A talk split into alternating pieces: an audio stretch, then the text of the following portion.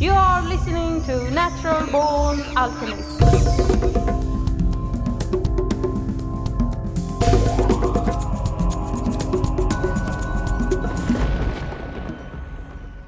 Welcome to episode number 160 of the Natural Born Alchemist podcast. My name is Alex and I'll be your host. My guest in today's episode is cultural change agent Gregory Sams. Gregory is a fractal artist, social thinker, author, publisher, inventor, and creator of the Veggie Burger. Gregory appeared on the podcast over two years ago in episode 65. And back then we talked about his book Sun of God regarding the notion that the Sun is in fact conscious. But in this episode, we are going to focus on his book, The State is Out of Date.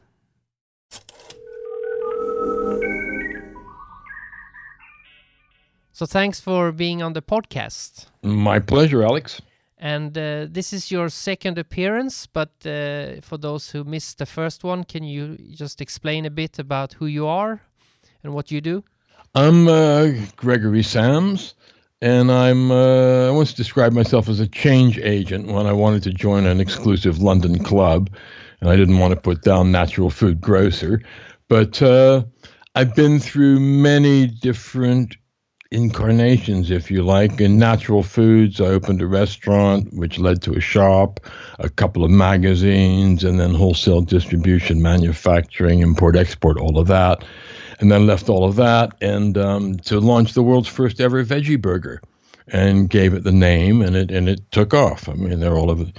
They're not mine now, but you can. I added a word to the language. Let's put it that way. The company did well. Then I opened a shop. Well, I took a two-year uh, advance installment on my retirement with lots of party, lots of fun.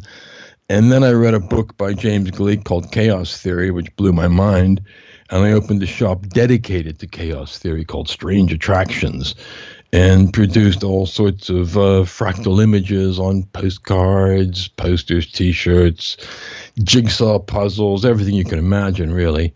Um, but that was all because the, the, what turned me on about chaos theory is what we're talking about later, to, you know, in a minute, um, which is it shows how natural systems, chaotic systems, all over the world and the universe self organize. Whether you're talking about, you know, village ponds, rainforest, or weather systems. Um, and I saw how to, that needed to be applied to sociology, to humanity, to what we do. And I knew the scientists would never look at that because sociology is a dirty word to them, really. It's a non science. So I thought, I've got to introduce people to chaos theory, how wonderful it is. And that led to my first book um, which we'll be talking about shortly. Um, and then, about uh, some years after that was published, I felt the urge to write another book, which was the subject of my last interview with you, entitled Sun, S U N, of God, um, without a capital G on that. And that was reintroducing us to the the sun, bringing the sun you know, uh, back in from the cold that it was cast into by the Abrahamic religions and reintroducing to the fact that it is a living, sentient being, as all are stars, all stars. They're the original life form of the universe. And uh, so that's what we talked about last time. So I won't go on about that. And um, over to you. Yeah, so your book, The State is Out of Date, your first book, uh, and by the title, you, I mean, in my opinion, it's it's even more out of date these days. Yeah, well, in a sense, it's a misnomer because it never was in date. Um, and I had an argument with my publishers, and I lost because I wanted to call it the power of freedom. Um, but yeah, the state is certainly not in date. Let's put it that way. And uh, it's it's it's a sort of it's a real newcomer on the scene we all know it doesn't work, and we all, you know, not not we all, but just about everybody thinks there's no alternative. You know, you've got to have, you know, a shepherd and sheepdogs to bark at you and tell you what the fuck to do. And you know, we're very good at self-organizing. Um, we don't need sheepdogs to do it for us, and the evidence for that surrounds us. I don't know if you saw this article, but very recently there was this article about a few governments in the developed world, the Western world, have had a, a kind of election where there was no result. So for months, these countries have been living without a government and it's been going fine and and the article was discussing like do we really need the government i mean society is so st- well structured now that uh, you don't need it. Whereas in like uh, iraq for instance you know they maybe need a government to, to get stable and then they might not need a government but people can confuse that you know one when you have one thing that's not the last step. Yeah, it's it's funny you mention Iraq because that's where for four thousand years civilization developed. Cities, agriculture, uh, architecture, astronomy. I mean, people lived in cities of tens of thousands in Mesopotamia um, for 4,000 years before there was any evidence, any state, any war, any kings and rulers. They self organized really well. Um, and then, then the, the sort of guys with clubs and swords and armed men come into the picture and uh, that slowly spread. It took a couple thousand years to reach Rome, and uh, another five or six hundred years to reach Britain, um, another thousand or more years to reach the Americas. But uh, it is a new invention in our culture, and we've tried kings and military generals and emperors and princes and popes and presidents, uh, communism, socialism, capitalism, religion, and it doesn't fucking work. You know, it doesn't matter who you've got in control.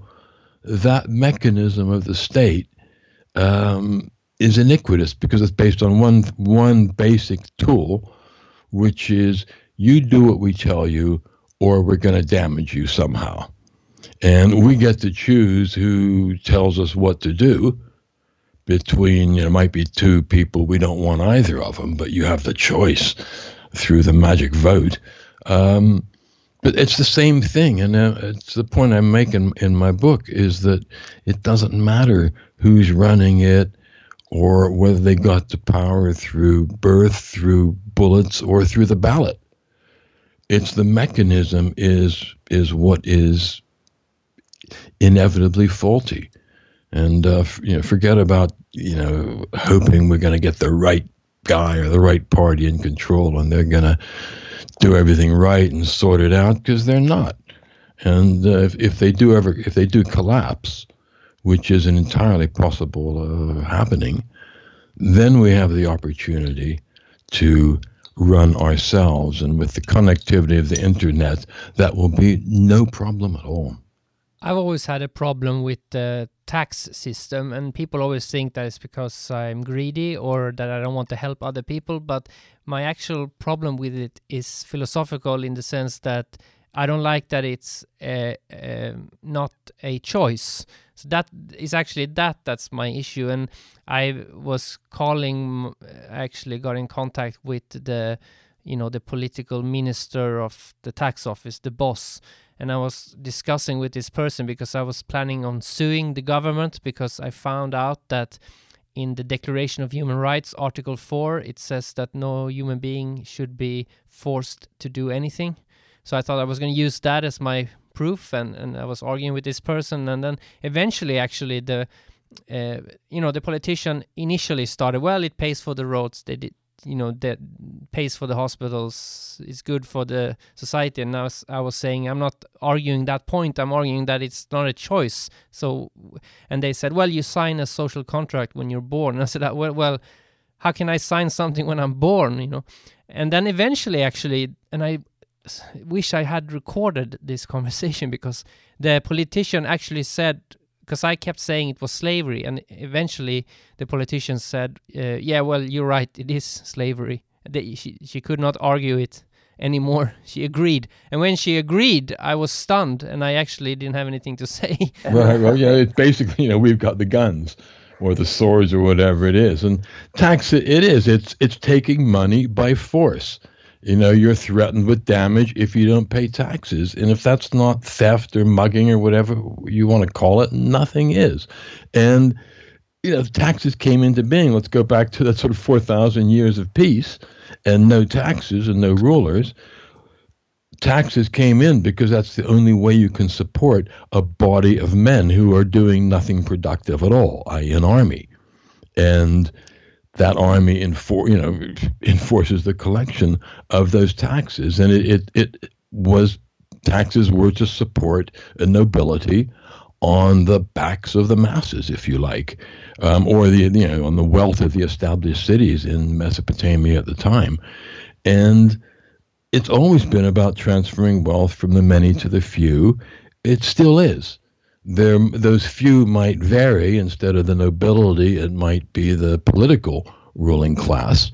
Um, but that's that's what happens when you have the right to take money by force. The people who end up taking it are not nice people and they're just and, and they sanction themselves with legislation which they write saying we give ourselves the right to take your money or else it's it's bonkers and only about a, an eighth of it in the UK maybe a little bit more in Scandinavia gets sprinkled back. But the sprinkling it's all stuff we do. I mean we build the roads. We do the doctoring you know, it's, it's human beings who do all of that. And instead of us just doing it and self organizing as we can and do whenever we need to, the state is taking our money and they're not the best people at organizing. You know, they're, they're open to corruption. They don't lose their jobs when things screw up like in the common agriculture agricultural policy, has always had about, they estimate, a 30% fraud rate of all the money they pay out. That's half the EC budget is agriculture. And a third of what they pay out is fraudulent. But they don't give a damn because it's they're not going to lose their jobs. Their job is to give away other people's money. And if if if gang if fraud, fraudulent people are taking it, it's not going to hurt. They keep their jobs. It's it's there are no feedback loops in that system. And when you haven't got feedback loops and you know real real connections, like you have the choice of whether you pay taxes for roads or for whatever they're doing, um, it's it's the system is not going to to work well one big eye opener I had was like 10 years ago. I was doing this job where I was in, responsible for hiring people, and the National Job Agency refused because we could, this company could hire thousands of people. So we, we wanted to put out adverts for this these jobs you know daily and they they wouldn't allow it and they were blocking us and i managed to gather up some competitors and together we tried to get a meeting with the job minister, the guy in charge, and we we told him that look, you need to change the rules because we can hire a lot of people, and and he was really like, oh, that sounds great, and then he said something that really caught me by surprise. He said, I will take it up with the with the board, and I went the board, and then I realized that all government departments are corporations, and they all each have a board. And basically the job agency department every country has one whatever it's called. You know if they lower unemployment you know they're going to get less funding. So when when he came back after his meeting with the board he was very different person. He was very cold and he said no. He just said no. Because basically the board said this is not good because we're not going to get funded it's the same with the police corporation, where if you don't uh, arrest 10,000 people doing this particular crime, you get less money. It's weird. The, the, the more crime, the better it is for the police, the prison service, and the judiciary. They thrive on crime. In England, you know, the National Health Service, even where, you know, as much as people love it and praise it, and, you know, they, the National Ill Health Service, you know, the, the, the they never sort of project national health service right they should be projecting for less hospital beds less doctors less nurses less drugs if they're successful but they're not. They always every year we need more money to treat the sickness. Um, it's it's ass backwards. That's all. what always fascinated me was when I've said the idea that well all these like hospitals and schools they could if there was no taxation they could survive uh, on donations. And people they you know nowadays people donate a lot of money to charities and I always get the argument that yeah, but there's going to be some assholes who don't never donate and just use those things. And I'm always surprised that we always make up systems to protect ourselves from the few assholes. I mean, let them be assholes. I mean, maybe in such a society, you know, when you ask somebody, "Have you ever donated?" No, I don't donate. You know, you would look down on that person, like who, you know, like that. But but also, if if you had a free and open health system there would be no restrictions on you know all the other sort of alternative practices that are that we have. Um, at the moment, you know, the allopathic medicine, especially when it's state supported, dominates, and it's uh, it's it's expensive. There was a time in the beginning of the 20th century when car mechanics or mechanics earned more than doctors and doctors weren't these sort of gods who, who were paid fortunes. Um, and also, if you go back into early, you know, a couple centuries in Britain, they had friendly societies. I don't know about the rest of the world, but they had friendly societies where workers would put in a small percentage of their wages every every week or every month and this would be this would cover them for health insurance. If they were sick they'd be they'd be they'd get money paid. Their family would be looked after. Somebody would come by the house and visit them there. And it would be according to their trade or their location and it began in the 18th early 18th century. And by the end of the 19th century 90, 95% of british workers were were part of one friendly society or another. Um, 95%. And because of the problems of the 5% who weren't covered, who got sick, and there were tragic stories, the government stepped in and said, We must run this system. And they, they worked with the insurance companies and the doctors and Dr. Pay doubled immediately that the system went into effect. It eventually then evolved into the National Health Service. But had those early friendly societies evolved and people said, well, fuck the 5%, you know? Maybe if people want to lend them the money, if they got family or friends, they'll do it fine. But 95% of the people are looking after themselves let's let this wonderful system grow and develop as the as medicine and surgery develops. You know, none of that would have been frozen in the 19th century had the friendly societies not been cut out by the government. And that's people say, what would we do without it? We'd set up things like that where we looked after ourselves. And, and if a few people don't look after themselves, well, that's that's their problem, not all of our problem.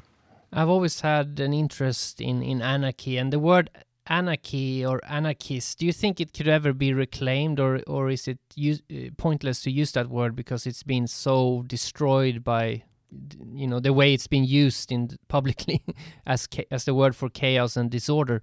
Yeah well when you when you have lively people with a good spirit you don't call them gay anymore. Um, the word hasn't been ruined but it's lost it's lost its original meaning and anarchy is associated in so many people's heads with disorder. I mean, it's used as a synonym for for disorder, um, and and you know, it's uh, so it is a difficult one to salvage. And, and in my book, The State is Out of Date, I wasn't writing it as an as an anarchist textbook, and I never used the word anarchy in it, or socialism, or capitalism. You know, it wasn't about isms, it was about fundamental principles. And if at the end of a chapter somebody says, okay, you know, a few chapters, somebody says, oh, we don't need the state, well, that's because they've come to that agreement, that understanding, not because they're a, an ism, one ism or the other. So I don't, I don't really like isms, but they, you know, pe- people like them, but they always change from their original meaning to something else. Even Darwin Darwinism is isn't what Darwin believed at, at his time. Yeah, it's, it's just so you can talk about something, so you know what you're talking about. I guess that's what they are good for. but but then you know capitalism. I mean, to to suggest that America is capitalist is ridiculous. You know, it's it's a police state.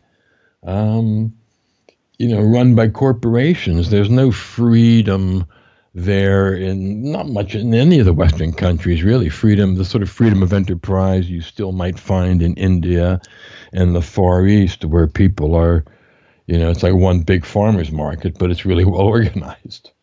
Now, one thing I always thought was funny with with when I've talked to like the anarchist that also dresses and looks like an anarchist, that type of anarchist, is that they always object that, you know, because I've uh, for many years been in a way self employed or uh, or they look down on on businesses or and i'm thinking well that's the th- that's true anarchy you know you you run your own life and also like this, uh, like a family bakery or a business like that is not McDonald's or Google. You know, you know they always think a corporation is corporation. Doesn't matter what size it is. You know.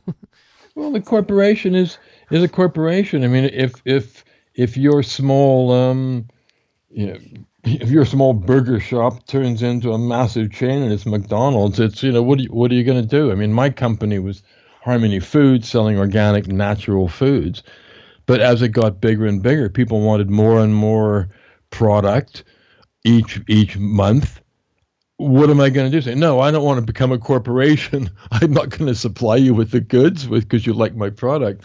Um, it's but that that is that's that's a really sort of they give anarchists a bad name. And in fact, when I in, when I first um, sold the state as published the state as out of date in 1998. Um, I sent a copy and had a phone call to AK Distribution, Britain's major anarchist and uh, offbeat uh, book distributor and publisher. And on the phone, they were really interested. They had a quick look at the book and said, Yeah, bring some down to the Anarchist Book Fair, which was only a couple of weeks later. And I thought, great, you know, I've got a distributor for my book. And I went in there and I went up to their, their counter where their main display was a, uh, a book on a, a guide to fist fucking.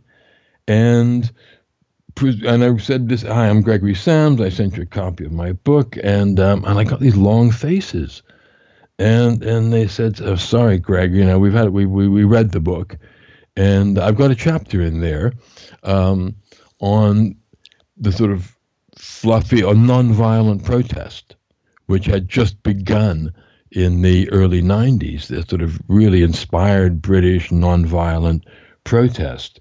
Um, and I had a whole chapter dedicated to it.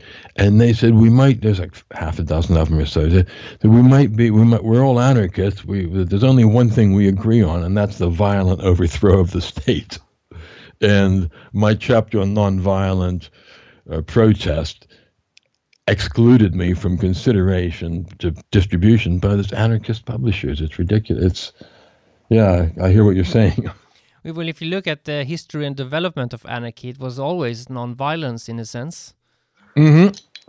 Absolutely, Kropotkin, various you know anarchists, you know, really w- went back to medieval, some of the medieval cities that were run through communes organized on a block by block level, and you had whole cities that were that were free, and they put the walls up to keep the knights and the you know the people out on horseback with armor who wanted to come in and take money.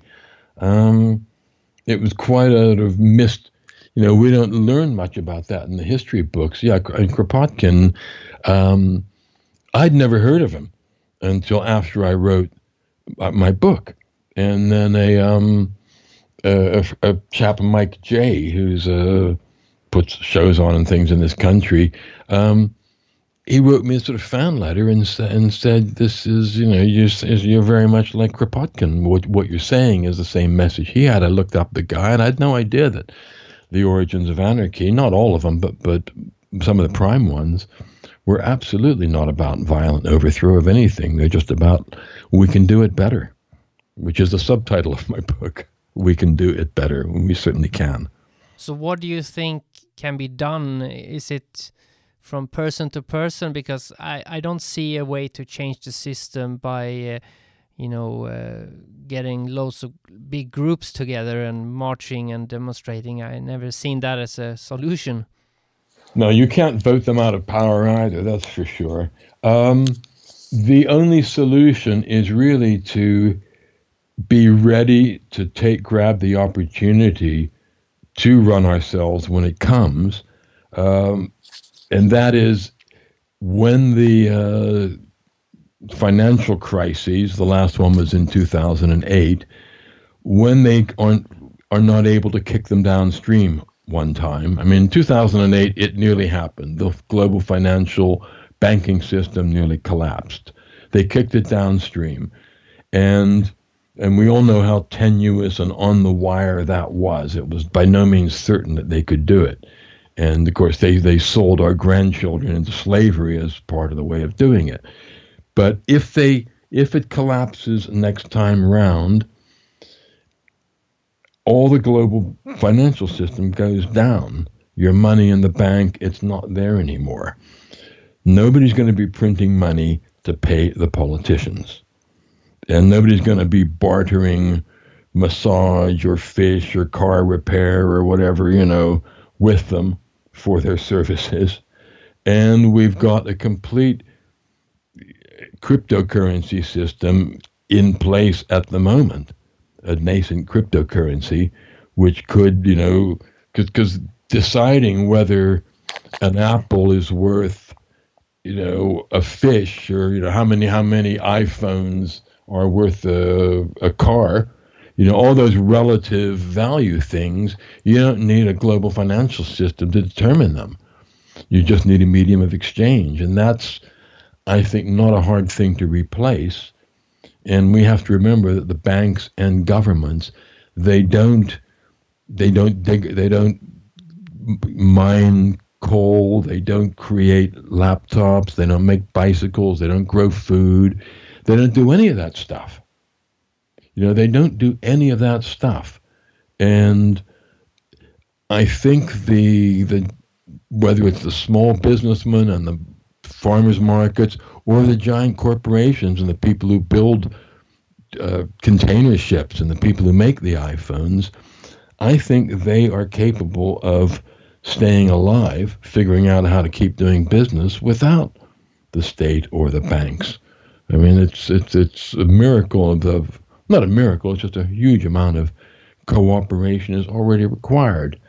So I think if there was a global financial collapse, I think we could we could manage quite well without them because the main thing states do is is protect us from each other. That's their one essential service. And if they haven't got any money to pay their armies, I mean, I'm not saying it's going to be a it would be a smooth transition, but I'm saying we, we would come out of it much better than we were when when it when beforehand at the moment.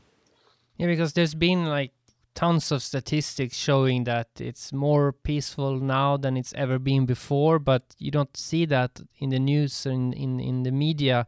It looks like it gets more and more violent uh, by each day that goes by. In in in I mean now I'm talking about the the Western societies. Well, we are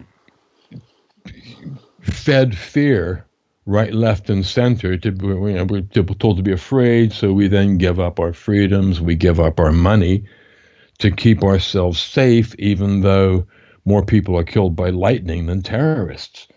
And it's uh, there's massive armaments. I mean, w- whatever the figures are on actual people killed per year, and I'm not sure I trust some of the figures, but I know the ones you're talking about. We've never been in a situation where we're armed enough to wipe ourselves out. Or to you know with the, the nuclear proliferation it's it's a horrific thing and that's like hanging over our heads. Um, this this massive destructive capability. And that is um, that kind of scotches all arguments on how peaceful we are. You know, you, you know, to have to require a nuclear um, umbrella of nuclear weapons to be peaceful is is bonkers. It's not it's not peace in my books.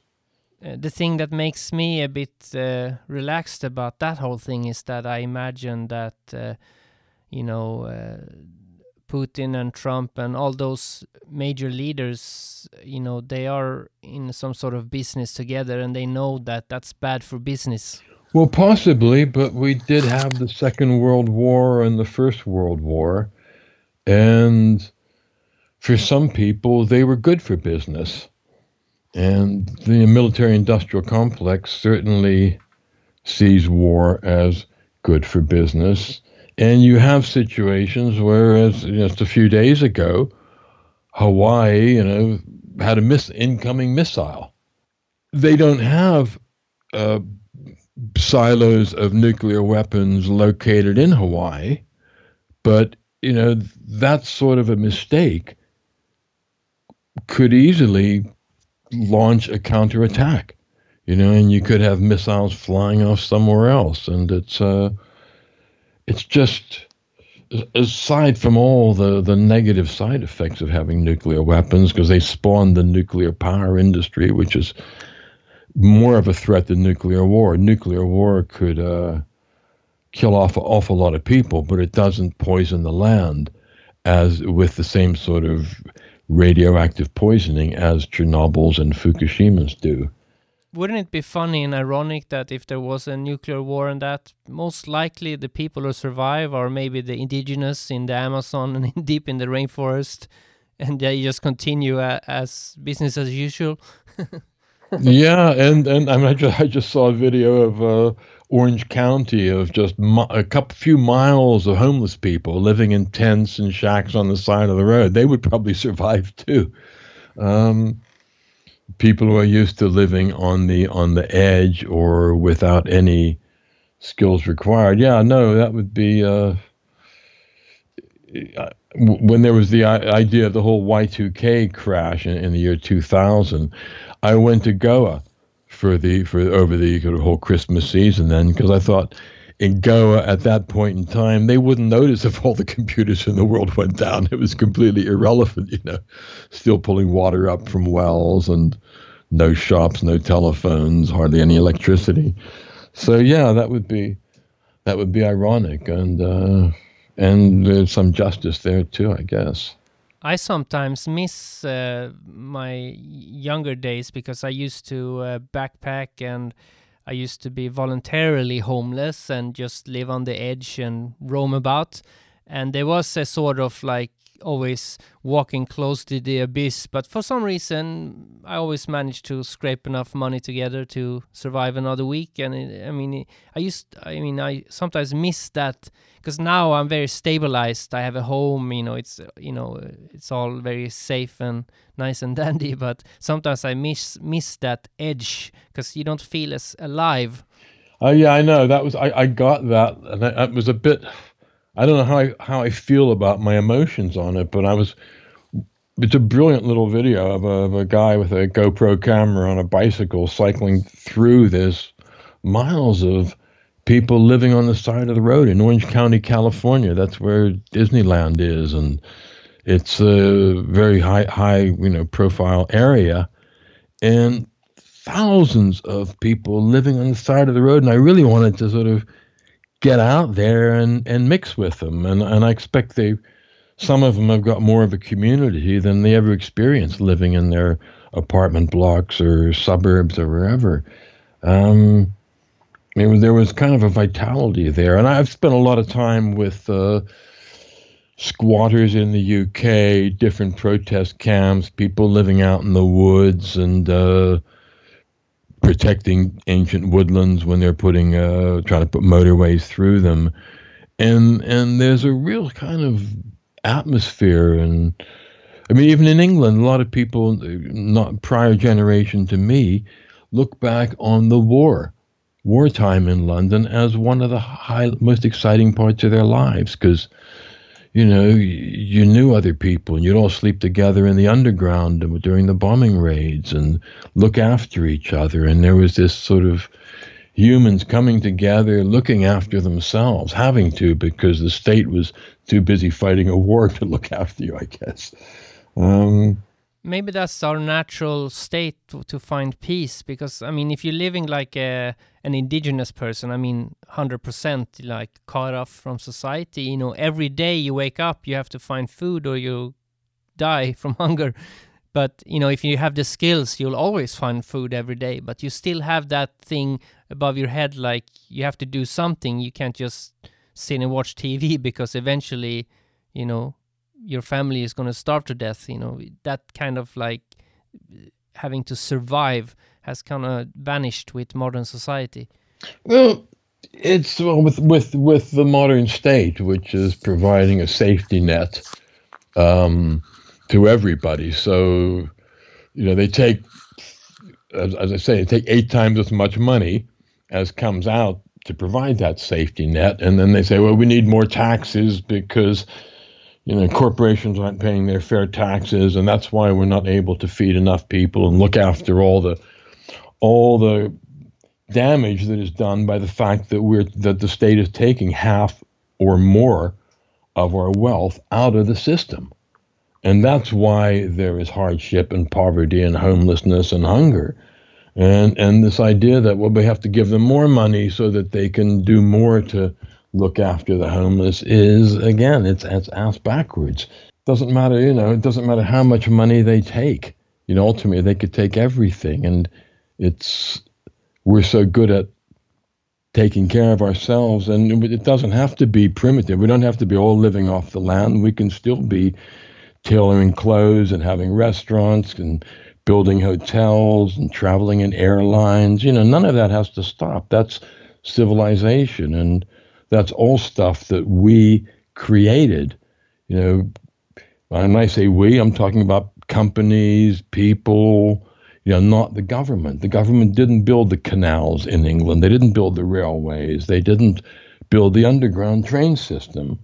The first bus systems were all private. All that stuff was done by us. And we're really good at evolving at it. You know, when we, we with communications, you see where we've gone from laying telegraph cables across the ocean to smartphones and, and Skype, you know, free conversations across the world on Skype. Um, it's extraordinary progress and evolution. You look at where, what the state has done, evolving their systems, and it's still uh, police, judges, jails. It's still bunches of you know guys, sometimes women now, arguing against each other and you know running the country in a combative stance. Nothing cooperative about it. It's all about conflict between two or more different parties. It's in, conflict between nations. It's it's not a natural. The natural state of affairs is for us to live in cooperation and peace with each other, which we did for four thousand years before governments began. And in those days, there was international trade, there was civilization and culture as we would be comfortable with it today. It's very similar to like uh, organized religion in the sense that it's just illusionary. It doesn't really exist. It's, it's a bodiless entity, the government. I mean, many people work in the government and there's buildings and that, but the actual government, where is it? You know, it's is is is uh, like uh, just uh, something that you you like religion you, you, know you just have to believe in it because if everybody didn't believe it it wouldn't have anything to say I mean, what would happen if, if, if nobody voted? Well, they, well, we see we see what they did in Australia. They made it the law you have to vote. So, um, yeah, you can't even stop voting, and, and you can't even stop paying your taxes because they take them out most people pay their taxes. It's taken out before they get their pay packet from their employer if you're an employee, which is one of the reasons governments love large corporations because they can you know, take money from 20,000 people at once. Uh, it's much easier for them than having to deal with 20,000 tax returns. And uh, Yeah, I mean, some people still pay their, their home help. I mean, there's some some cash transactions still go on for work, but as the governments move towards or steer us towards a cashless society, they'll have a situation where nothing can be done. They'll be tax deducted from every bloody transaction going on. Again, this is what possibly some of the attraction of cryptocurrencies is. You know, it's it's it is real cash. Um, in in the you know it's, it's as much cash as the pound notes or the the, the euros in your pocket, and uh, hopefully the states got can't sort of suppress that. We, we'll see. I've always been fascinated with the idea of democracy because it always seems to people because it's the mainstream mainstream idea is that democracy is great, but it always seems that people think it's that it's well we have democracy, so now we don't have to come up with anything else. It's the final step in the structure of society. I mean, it's like for me, I always see democracy uh, as a important step in order to go to the next thing. You know, like you needed it to stabilize what was before that, which which was like feudalism or whatever. But now we have democracy, and now we can use that and just move move forward.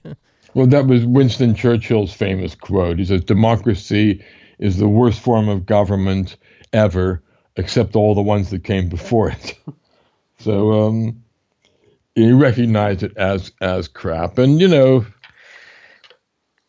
I suppose I should be grateful, or I've always lived in a democratic society, and I don't really see that it's that much superior. And when you have place, you know, nations like America, the epitome of so-called democracy, that is run by a military-industrial complex, waging wars all over the all over the world for no reason other than to expend armaments and possibly implement Israeli foreign policy. Um, I mean, that's that's horrendous. And and what will people a century from now look look back on that like and say that was ideal democracy, or will they look back on it like we look back on the Roman Empire? It's uh, it's again, it's a word. Democracy means self-rule, and the only real self-rule is is freedom. Um, doesn't need a word anarchy. It's actually people being free uh, it doesn't need an ism to it. It's a natural state. It's not a, a strategy or a policy or uh, something that you have to do. But for most people, the word democracy is synonymous with the word freedom. That they, that's how they've been marketing it. Yeah. Um, well, I think you know Roman citizens did really well. Actually, they did better than American citizens. They got they got you know benefits from all the Roman plunder but it's in America is freer than some countries in some ways. It's got that history of being free anyway. Um, it was a beacon of freedom at one point, but that was for a long period. There was the government was really small in America, really small in numbers, and uh, just sort of it started growing after the Civil War in the mid 19th century.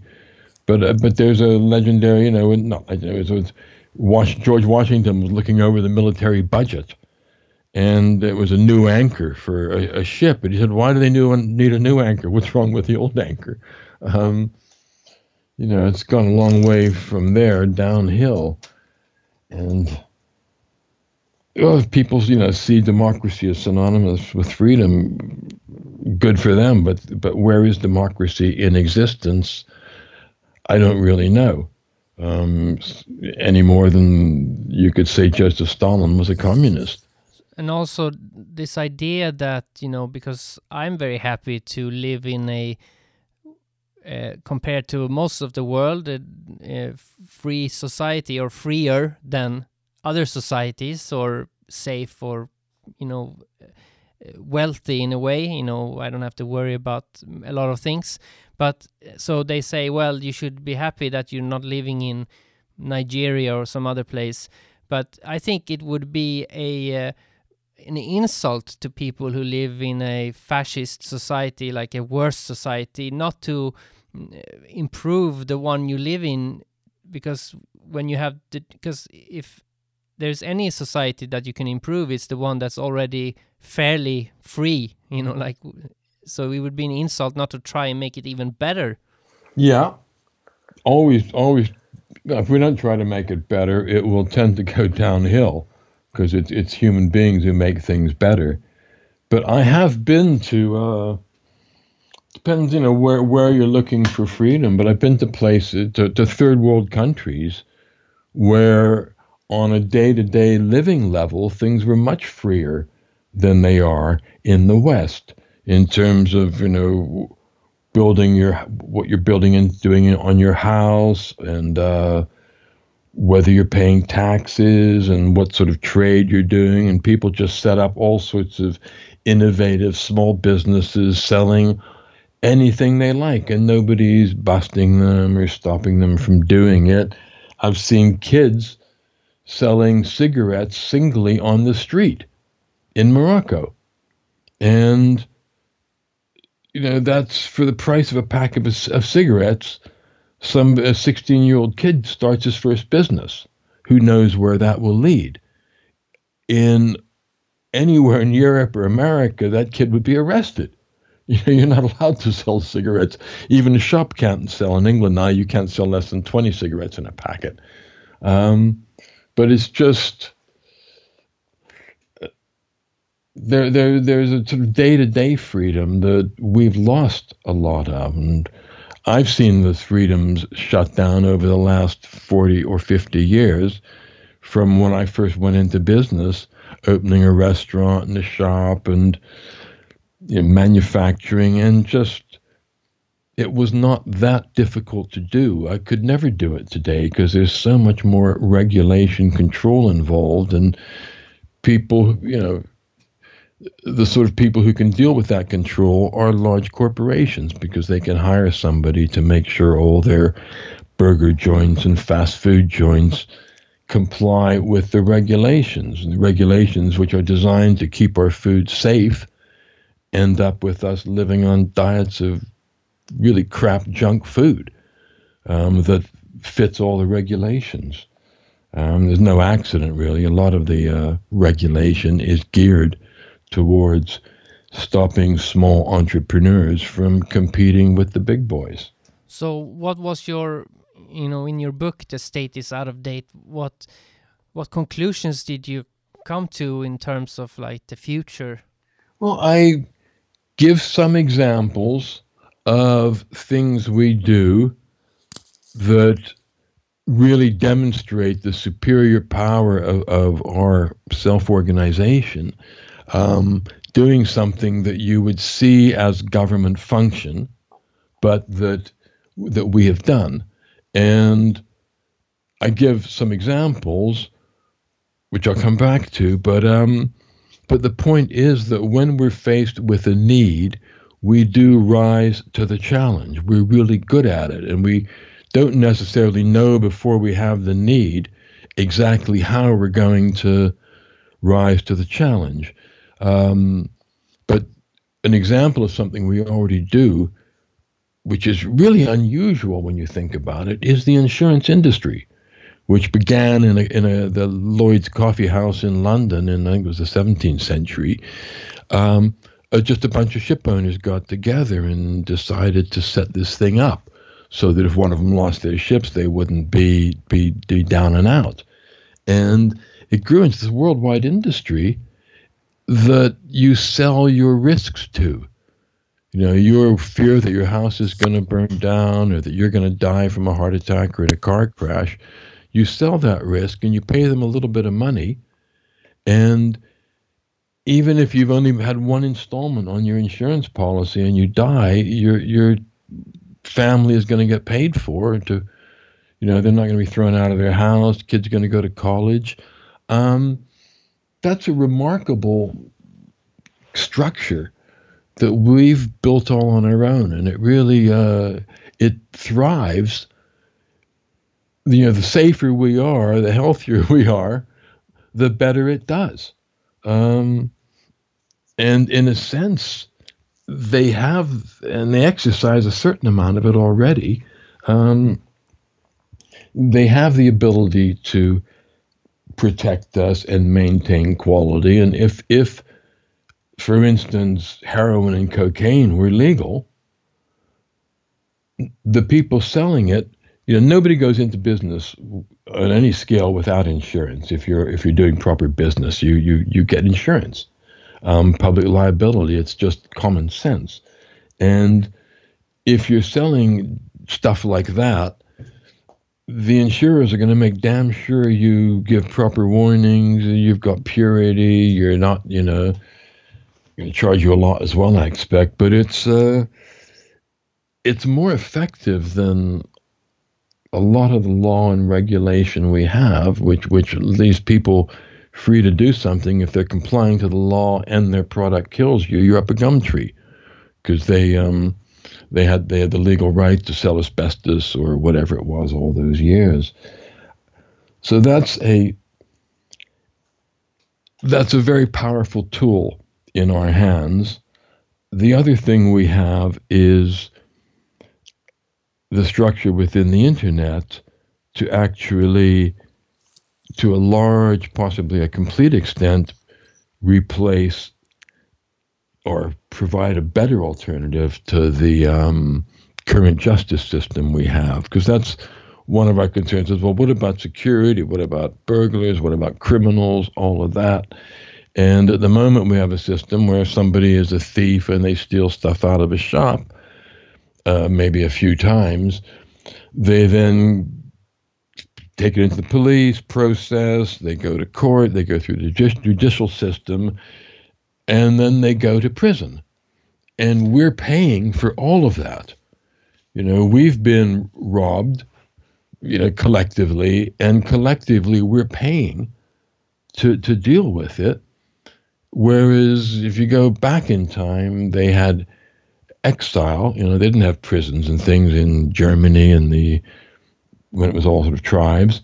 But you you but they had scales of compensation for different crimes that people committed, and the ultimate punishment was exile.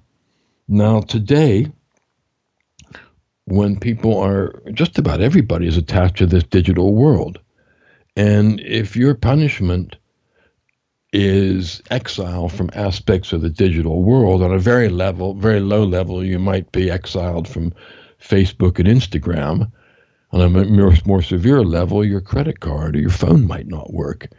Um, and these are, you know, serious deterrents for people to commit crime. And, you know, the algorithms are probably able to, better able to track somebody who's changing their identity than the police force.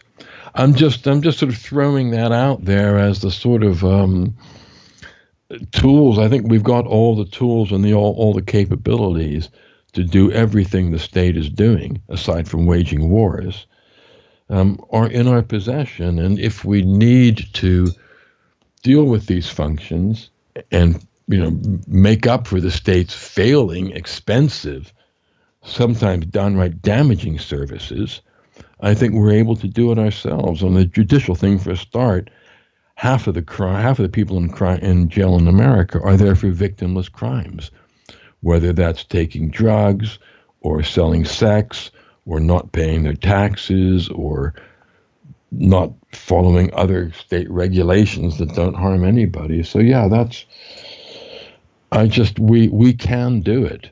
And every we've shown that capability so many times throughout history, but I think the opportunity will come if the state collapses and we have to really grab that and run with it rather than try and replace them or turn the wheel a little bit and put a different state in. Let's put a new hub in instead. Because I always saw it that they always say that the state and government is there to have order and protect us from things but i always say that uh, in a an anarchistic society or whatever you want to call it uh, it's in that society that i would not want to be a criminal you know i'd rather much more be a criminal in in the current way of things because here i can you know I get a room and board, and I can always you know uh, have a, a chance to you know be become liberated, but in a, in a society without a government, you know, you don't want to go around robbing people. If they catch you, you don't you don't know what they would do. You know. Yeah, yeah.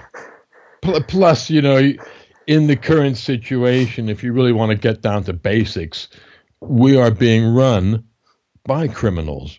I mean, it started off the people with the with the, the guns or the swords or the clubs forced other people to pay them to you know, as as a nobility, and we still have a nobility running the world, and they're taking money by force, and and that sets an example, and it enables a lot of people to justify that doing it themselves because they see the corruption in government, they read about it, they find out wars were fought for no reason at all, and it's all, hey man, that's that's what's going on.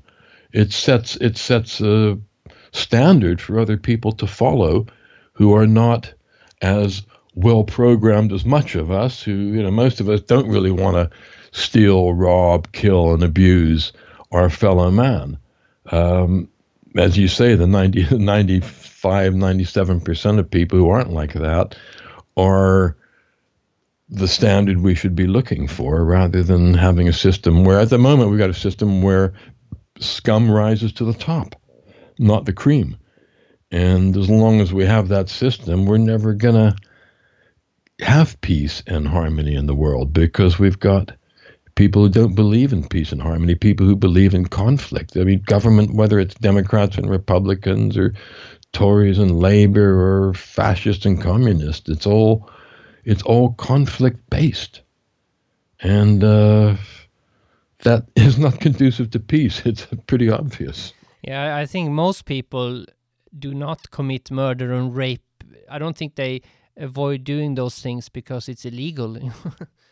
yeah, no, we're not we're not programmed to do that. To you, there's a hell of a lot of military training involved to get a soldier to actually overcome that natural resistance to pointing his gun at somebody and killing them. And in the First and Second World Wars, the the, the, uh, the statistic they had, this was questioning soldiers afterwards, is 80% or more of soldiers said they were fired into the air. They, they never shot at another human being. Um, because they weren't maybe in a situation where the guy was charging at them, pointing a gun at them. But you know, when it's just some guy over there, they would they would aim high to miss because it's it's even with the training, it's it's a we're not our instinct is not to kill each other and we should we should believe that, and that's that's how the world is. When you were talking before, it reminded me of the third Godfather movie, where he's trying to make his mafia family become legit, and he says something along the lines of like the the more the bigger my company becomes, and the more I'm trying to be eh, legal, the more corrupt and criminal everything is. You know, when he's making deals with governments and that, he just notices it's just getting more and more criminal. You know. Well, people who fight wars on false pretenses that destroy whole countries. It's that there's just nothing, well, there's, not, there's virtually nothing worse than that. To actually destroy a country, hundreds of thousands of people die, and, and you've made up the reasons for going to war. That's okay, but having sex with somebody in the White House could lose you your job. Uh, that's crazy situation, crazy sets of standards, and you know, um, Trump for you know all the the horrific character he is. Um,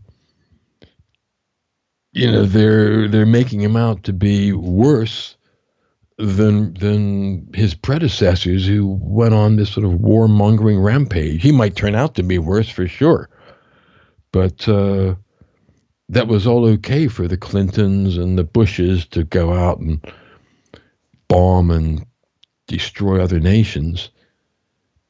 And uh, and it's and it's not all right to to be a kind of stupid oaf who's uh, you know full of himself. I think it was the, the I think it was the comedian Dave Chappelle who called Trump the first ever president who is an internet troll. yeah, okay, that's a good one. But it's uh, it's that's what you get. That's that you know democracy can bring you that. And I don't know why everybody's so upset. He was voted in. That's what it's all about. Um, and he's he's as bad as anybody who came before him. What were they expecting? And if uh, Hillary Clinton was in now, she would be an awful mess. But at least she pretends like she's a normal human being and and lies and uh, deceives in a clever way. So that's all right because they're used to that with politicians. Politicians, every poll that has ever been taken, politicians have been rated as the least trustworthy people, below real estate agents, lawyers, and of course, priests and doctors are near the top. Um, so they're the least trusted profession, and yet they're entrusted with the most important things that we treasure in our society, like health and education and security. And we give all these jobs to the people we trust least. Uh, we don't give those, those jobs, of course, they take them by force and we, we comply with it. But after a while, we think that's the natural way and that it couldn't happen without them. And when we have to make them happen without them, we will make them happen and we'll be surprised and delighted by it. They should just do the next election like they do Bachelor or Big Brother or those kind of TV shows and where people vote they vote each other out and then towards the end you know the public can call in and vote when they it's sure but as i said earlier it doesn't really matter how you choose them whether it's bullets ballots or reality tv shows. Um, the structure doesn't work. It's when it which is because those feedback loops that you know if you go to a to a restaurant and you get sick or you get bad service or bad food, you don't go back. If you get really good service and good food, you go back again and again, and especially if the prices are good. That's feedback loops. In the government, you haven't got those feedback loops. If they're really crappy, bad service, you can't stop paying for, you know, whatever you don't want to pay for, um, because you think they're doing a rotten job of it. You have to keep paying for it. You have to keep buying the product and all you get is the opportunity to change the color of the packaging every four years. And that's. Uh, but for somebody listening to all this and they agree, you know, like you, because I'm always trying to be practical. What can you do as a single person, you know? Well, start taking responsibility for ourselves and not expecting the state to be your um, to clean up the environment, to deal with carbon pollution or with pollution, you know, to actually do it ourselves. If you're the, I mean, the gay lobby and the black lobby and now the women's lobby can ruin the jobs of top executives, politicians, actors, executives, people. Also, the Israeli lobby is really strong. Um, and you really can't cross them.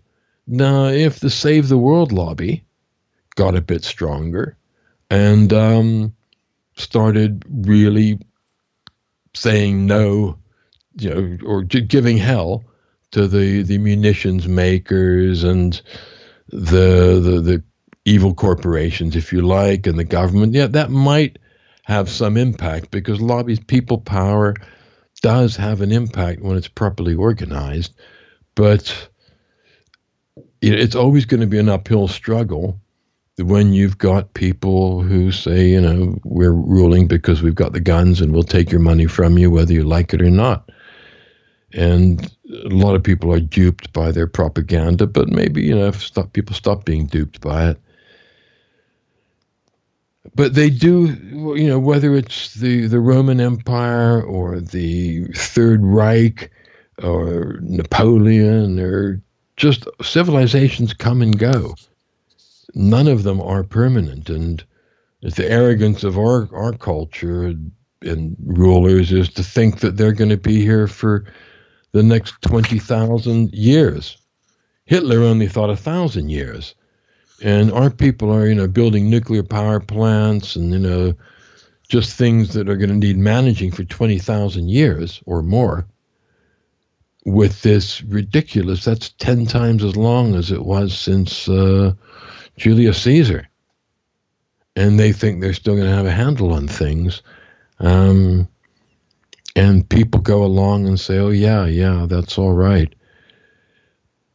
It's, it's a tough one. It, it really is a tough one as I said earlier, I think the, the most important thing we can do is to gear ourselves up psychologically and mechanically and physically for when they do collapse, when there's whole financial system disappears up its own asshole.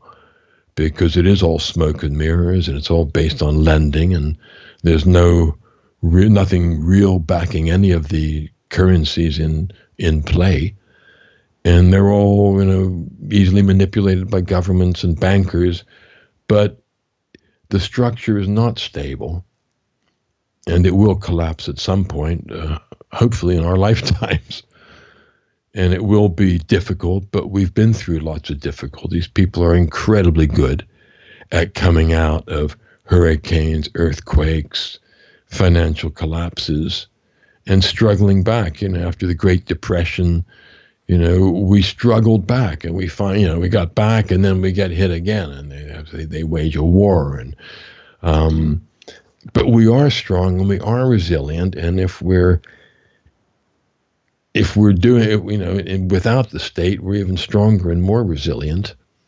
And let's build a society that stops any more states from coming into being where, you know, we have benevolent corporations who are not financing warmongers and munitions manufacturers. You know, the the amount of money we spend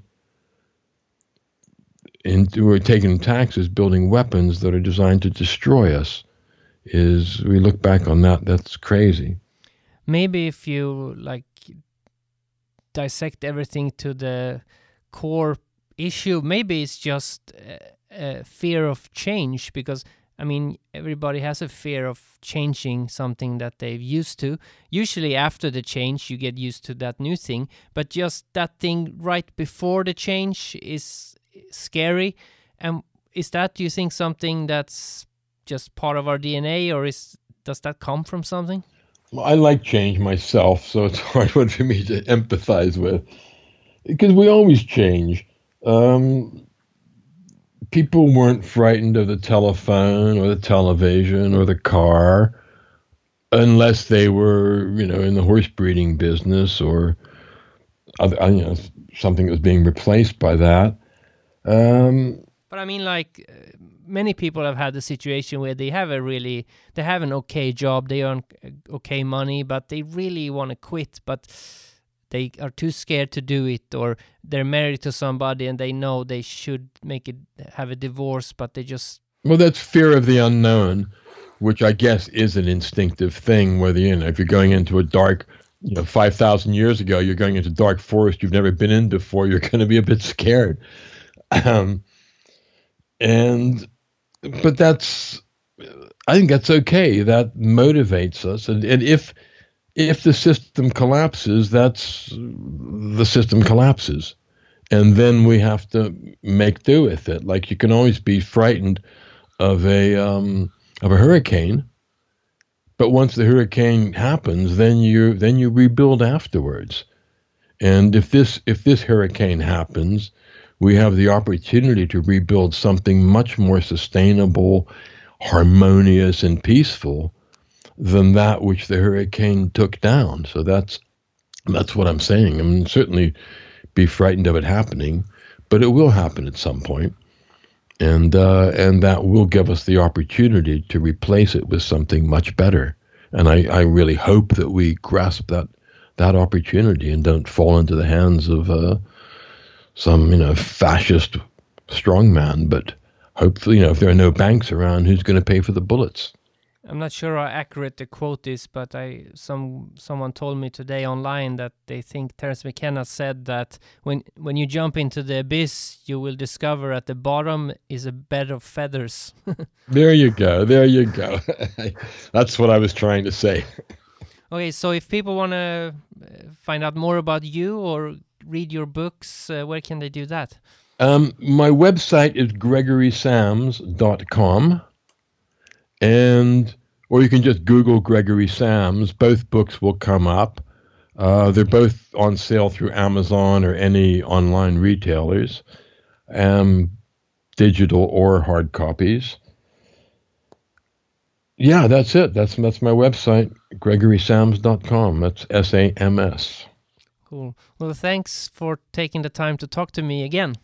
Okay, it's been a pleasure. All right. Go to gregorysams.com if you want to find out more about his work.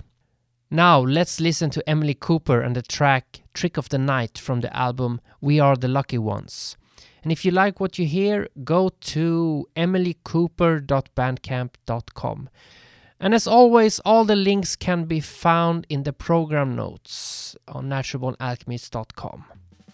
Next Sunday, my guest is an author that has written a very interesting book that looks at the similarities between the constellation Orion and the molecular structure of DMT. Freedom is in the mind.